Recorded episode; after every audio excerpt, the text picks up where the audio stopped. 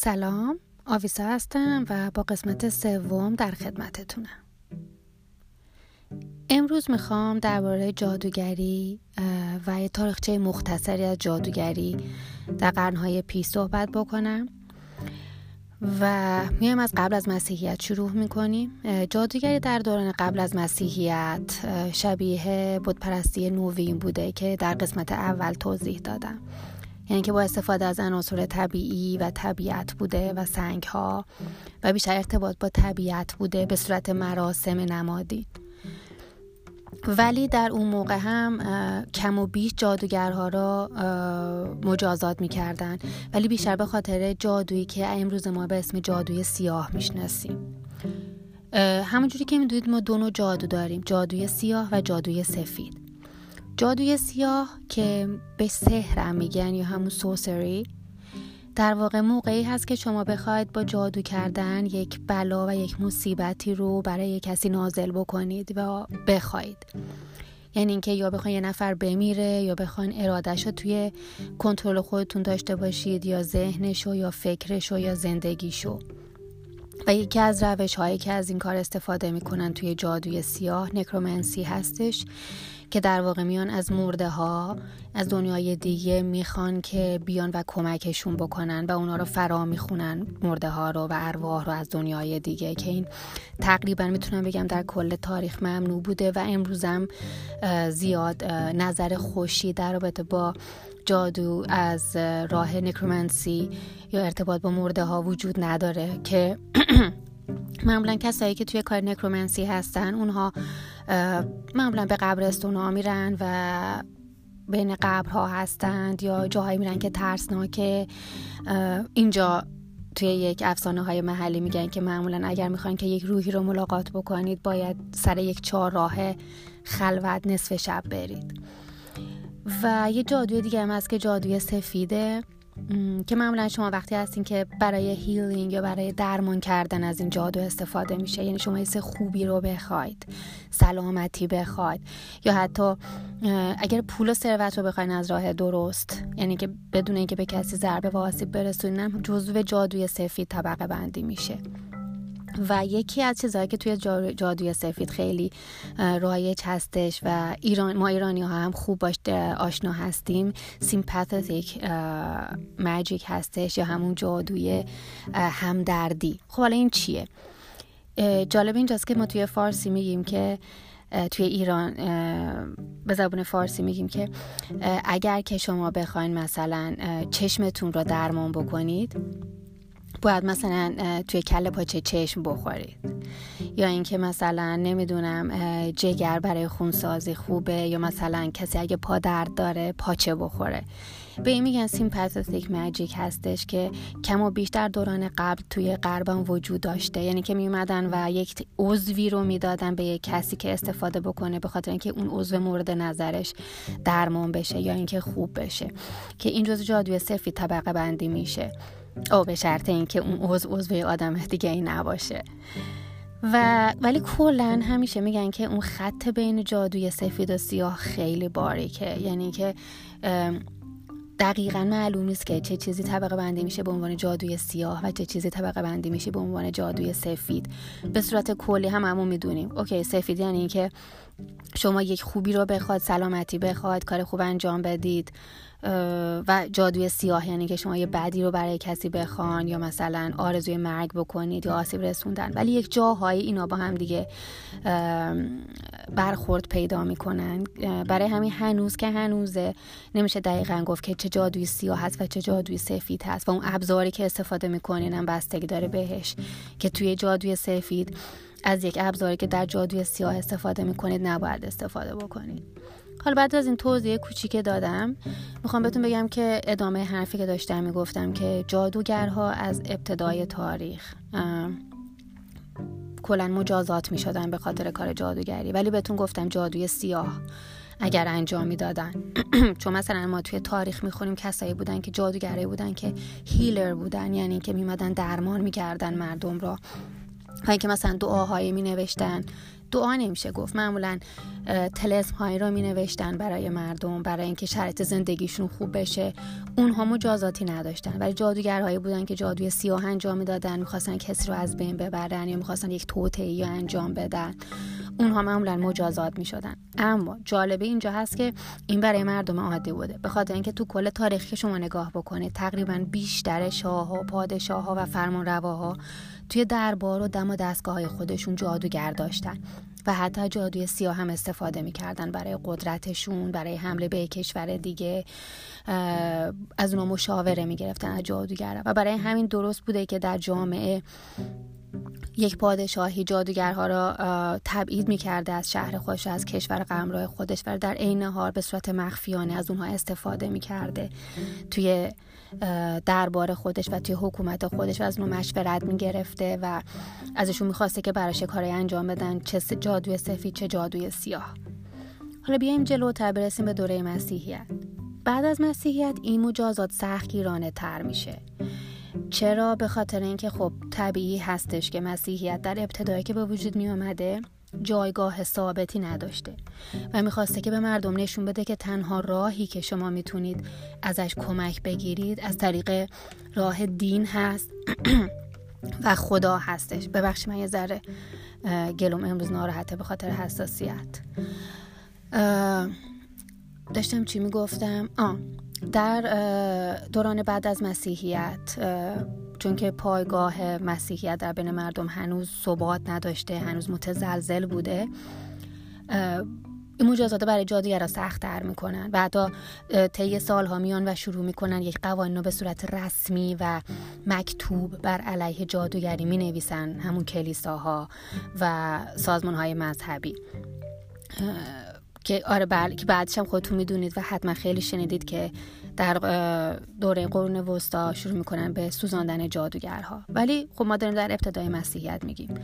مسیحی معتقد بودن که تنها راهی که وجود داره که شما ازش کمک بخواین چه برای سلامتی چه برای پول چه برای زندگیتون چه برای خانوادتون باید راه مذهبی و راه خدا باشه. و اصلا کلا رد می‌کنند وجود جادو را. و مسیحی ها میگن که نه اصلا چیزی به اسم جادو وجود نداره و هر کسی که تبلیغ بکنه یا جادو رو انجام بده باید مجازات بشه. به خاطر اینکه یک مشرک هست و این کار شرک آمیزی هست که جادو رو انجام بدن. میایم جلوتر ولی خب همچنان مجازات هم برای سوزاندن و اینا نبوده. مجازات های کمتری بوده. و دوباره جادوگرها شروع می‌کنن که به صورت مخفیانه کار انجام دادن. و کار جادویی انجام دادن برای مردم. به دور از چشم کلیسا و حتی دولتشون و حکومتشون. توی دوران قرن وسطا جالب اینجاست که جادو بین همه رایج میشه. یعنی حتی بین کیشیش ها بین دکترها پزشکا دانشمندا همه کم و بیش از جادو استفاده می‌کنن. یعنی که دیگه مختص یک قشر خاصی به نام جادوگر نبوده این جادو. حالا چرا؟ چه اتفاقی افتاد که جادو یه دفعه رایج شد در قرون وسطا؟ به خاطر این بود که میاد گسترش پیدا می‌کنه اون اعمال جادوگری و اون مراسم. و میان میگن که جادوگری ما الان دو قسمت داریم. جادوگری طبیعی داریم و جادوگری مراسمی. خب جادوگری طبیعی مشکلی نداشته. یعنی که شما بیاین استفاده از یک گیاهی استفاده بکنید برای اینکه یک درمانی رو انجام بدید یا یک دانشمندی بیاد از روش های مختلفش کیمیاگری استفاده بکنه برای اینکه به یک نتیجه مطلوبی برسه. به این می‌گفتن جادوگری طبیعی و مشکلی نداشته از نظر کلیسا و جامعه. یک جادوگری دیگه ای هستش به نام جادوگر مراسمی یعنی که آینی می‌تونیم بهتون بگم. که سرمونیال هستش بهش میگن.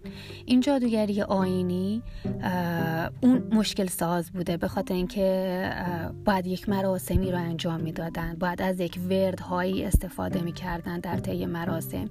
باید چیزی یا کسی رو قربانی می‌کردن. و مسیحی های اون زمان معتقد بودن که این جادوگری آینی این ارتباط با شیطان داره. یعنی که شما تا نتونید شیطان ها فرا نخونید و احضارش نکنید شما نمی‌تونید این مراسم رو انجام بدید. برای همین اون سبک و اون روش جادوگری کلا ممنوع بوده. روش آینی. ولی اون روش طبیعی که بین همه رایج پیدا می‌کنه اون مشکلی نداشته. کیمیاگری بوده کار کردن با هرب ها یا گیاهان بوده با کریستال ها با سنگ ها با سیارات اینا مشکلی نبوده از نظر کلیسا و اون دوران و جامعه اون موقع.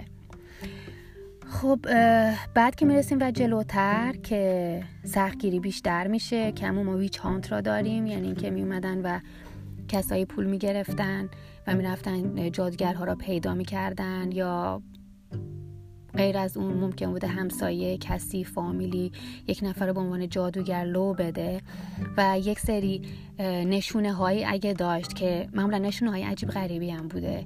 مثلا اگه خالی روی صورتتون داشتید مثلا یه جای خاصه روی صورت اون نشون که شما جادوگر هستید به خیلی راحت شما و کل خانوادتون رو میسوزوندن. این حتی آخرین باری هم که این ویچ هانت اتفاق افتاده حتی برمیگرده به قرن 18 و 19 یعنی تا این حد جلو اومده بوده. ولی همطور که بهتون گفتم اوایل قرن 19 جا گاردنر میاد و شروع می‌کنه که وقتی محیط بازتر میشه شروع می‌کنه تبلیغ کردن بود پرستی نوین که در قالب اون اعمال جادوگری رو هم تبلیغ می‌کنه برای خودش. و معرفی می‌کنه تا اینکه دیگه بهتون گفتم بعد از جنبش 1968 و تقریبا دیگه سالها بعد از جنگ جهانی دوم دیگه که هیپیا میان و مواد مخدر استفاده میشه اون دوباره برمیگرده و دیگه اون قبح و اون زشتی و اون مجازات دیگه برای جادوگر بودن وجود نداره. گرچه که هنوز که هنوز امروزه کسایی که جادوی سیاه انجام میدن اصلا به کسی نمیگن. کسی پذیراشون نیست و شما اگه توی کتاب ها یا توی وبسایت ها یا توی یوتیوب می‌بینید بیشتر جادوی سفید کار می‌کنن. چون میگن جادوی سیاه طبعات برای خود اون جادوگر هم داره و خیلی ها میترسن از اینکه جادوی سیاه انجام بدن. هم به خاطر خودشون و هم به خاطر دیدی که هنوز که هنوز در جامعه وجود داره برای جادوی سیاه. خب بذارین فکر کنم که من این تاریخچه کوچیکی که بود خیلی مختصر بود ولی خب چیزایی که خیلی مهم بود و من سعی کردم بهتون بگم. آه و یه چیز دیگه یک مورد دیگه این بود که در ابتدا جادوگرها منظورم در ابتدا یعنی که در اوایل دوران بعد از مسیحیت بیشتر جادوگرها مرد بودن خب و زنها نمی‌تونستن جادوگر بشن. چرا؟ به خاطر اینکه جادو بیشتر از روی کتاب هایی انجام می شده که اونها به زبان لاتین بودن و زنها حق نداشتن درس بخونن و مردها چون که زبان لاتین میخوندن به اون کتاب ها دسترسی داشتن و برای همین بیشتر اول جادوگرها مرد بودن. ولی به مرور زمان این دانش دیگه سینه به سینه منتقل میشه و دیگه فقط وابسته به کتاب نیست و برای همین زنها هم می‌تونن وارد این روش جادوگری و زندگی جادوگری بشن. و الان که می‌دونید که تعداد جادوگرهای زن خیلی بیشتر جادوگرهای مرد هست. است که ما جادوگر مرد هم داریم. ولی خب تعداد زنها بیشتر هستش. من گفتم که آخر سر یک چند تا خیلی کتاب خوب. حالا خوب نه نمی‌تونم بگم خوب. کتابی که در مورد جادوگری اطلاعاتی می‌تونه بهتون بده چون من خودم مشکل دارم سر کلمه خوب و بعد یادم نمی‌تونه هرچه بگه این خوبه یا این بده. چند تا کتاب هست که من آخر این قسمت بهتون معرفی می‌کنم که این کتاب هست برای کسی که علاقه داره به جادوگری مثلا به سبک غربی. براش بکنم مفید باشه. یک کتاب هست به نام من اول انگلیسیشو میگم و بعد ترجمه فارسی. نمی‌دونم آیا فارسی ترجمه شده یا نه. ولی انگلیسیش از Three Books of Occult Philosophy or Magic. یعنی سه تا کتاب از فرقه فلسفه فرقه یا جادوی فرقه هستش که این سه تا کتاب با هم در یک کتاب هست و نویسندش اگریپا هست. اگریپا خیلی جادوگر معروفی هست مال قرن 16 هم. که این کتاب بیشتر چیه؟ بیشتر میاد از رابطه جادوگرها با طبیعت و عناصر طبیعی و با سیاره ها میگه دستورالعمل ها که چی کار بکنید. برای فلان تلس باید چی کار کنید؟ بیشتر در مورد این هست. ولی خب متن سنگینی هست حتی به انگلیسی چون این متن لاتین بوده و به انگلیسی ترجمه شده.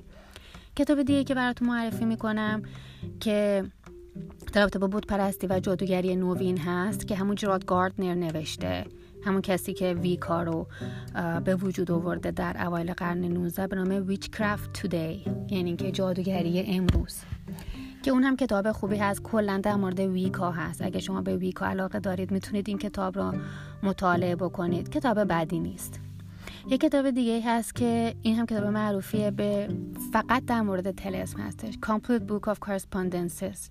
مال Sandra Kynes هستش. این کتاب یعنی کتاب کامل طلسم ها هست که یعنی okay این طلسم رو کی بزنید؟ طلسم به حروف الف با طلسم ها رو بهتون گفته. تلسم عشق تلسم پول تلسم خوشبختی تلسم ازدواج. بر به ترتیب حروف الف با گفته شده و بهتون گفته چه روزی انجام بدید. از چه موادی از چه گیاه و از چه سنگ استفاده بکنید. این هم در مورد این هست. و کتاب آخر که اسمش از The Illustrated Picatrix هستش. این پیکاتریکس هم یک جادوگر معروفی بوده که این کتاب را نوشته حدود قرن سیزده میلادی و خیلی جالبه که وقتی من خوندمش خیلی شبیه مفاتیح الجنان خودمون بود. دیدید گوشه های مفاتیح الجنان؟ نوشته اگه سردرد گرفتید این دعا رو بخونید اگر کمردرد گرفتید این دعا رو بخونید. این کتاب دقیقا همینطوره. و بعد دیدم که چه جالب که این از روی یک کتاب عربی نوشته شده که کتاب عربی بوده اسمش قایات الحکیم بوده و بعد ترجمه شده به اسپانیایی و بعد ترجمه شده به لاتین و بعد به انگلیسی که مال پیکاتریکس هستش. اسم کتاب هم ایلاستریتد هست. که اونم گفته اگر سرتون درد گرفت یا دندونتون درد گرفت یا هر مشکل مریضی که داشتید نه فقط بدنی جسمی روحی تو زندگیتون. مثلا گفته که این ود رو بخونید یا مثلا این رو بسوزونید. این خیلی کتاب قدیمی تر است. مال حدود 700 800 سال پیشه. من فکر کنم این کتاب کتاب جالبی باشه برای کسایی که علاقه دارن تو این موضوع. و می‌تونه براشون مفید از یه طرفی باشه از یه طرفی هم ممکنه که براشون مفید نباشه. ولی خب خوندنش خالی از لطف نیست.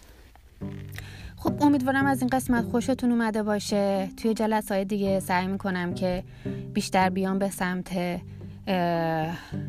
جادوی جاهای دیگه توی کشورهای دیگه مخصوصا کشور خودمون ایران. اگر که ببینم که موضوع دیگه این نیست که من اضافه کنم به این جادوی غربی. امیدوارم روز خوبی داشته باشید و خداحافظ.